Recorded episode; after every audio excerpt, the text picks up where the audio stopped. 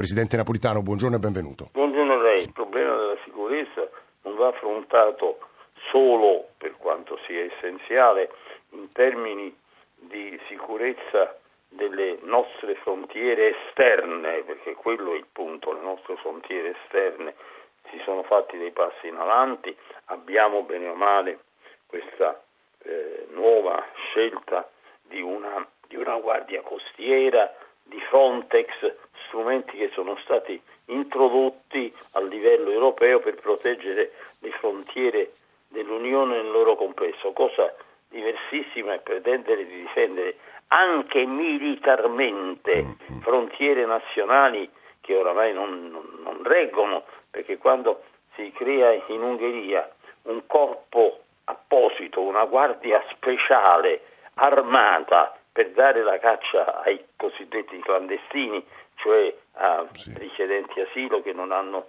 nessuna accoglienza e nessuna tutela sul, sul territorio di quel paese, si esce completamente fuori strada. Radio Anch'io. Gianluca Di Feo lo ringraziamo molto, torniamo a salutarlo, il vice direttore di Repubblica. Eh, buongiorno Di Feo. Prevedeva un attacco sulla base di quelli precedenti, appunto, noi ci siamo abituati nell'ultima stagione a dei ragazzi del massacro, a dei killer eh, spesso minorenni che andavano a colpire, qui siamo davanti a una figura con un profilo diverso. Stando alle ricostruzioni odierne abbiamo una figura che si muove nella piccola criminalità eh, senza una professione particolare fino al 2003 con condanne per sì. fatti di violenza spiccia.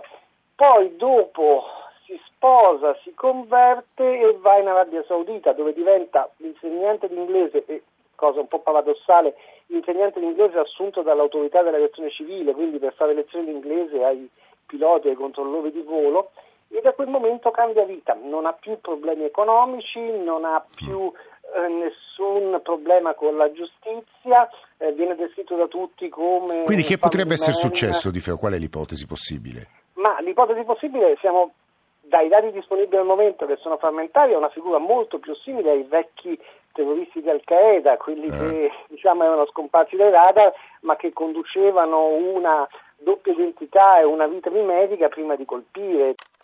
Radio Anch'io.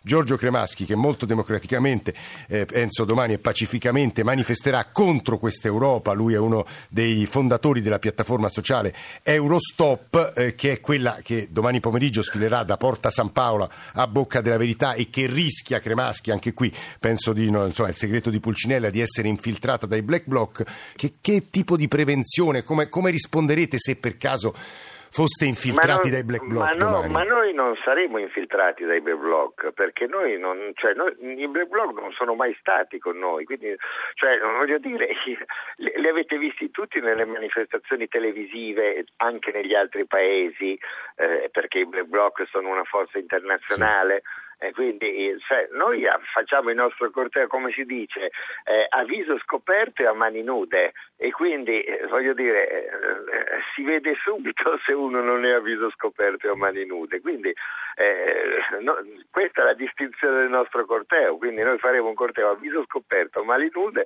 quindi, no, mm, quindi io credo che si possa vedere tranquillamente, quindi non credo che avremo infiltrati per dirla brutalmente, ecco perché si vedrebbero subito. Radio Anch'io.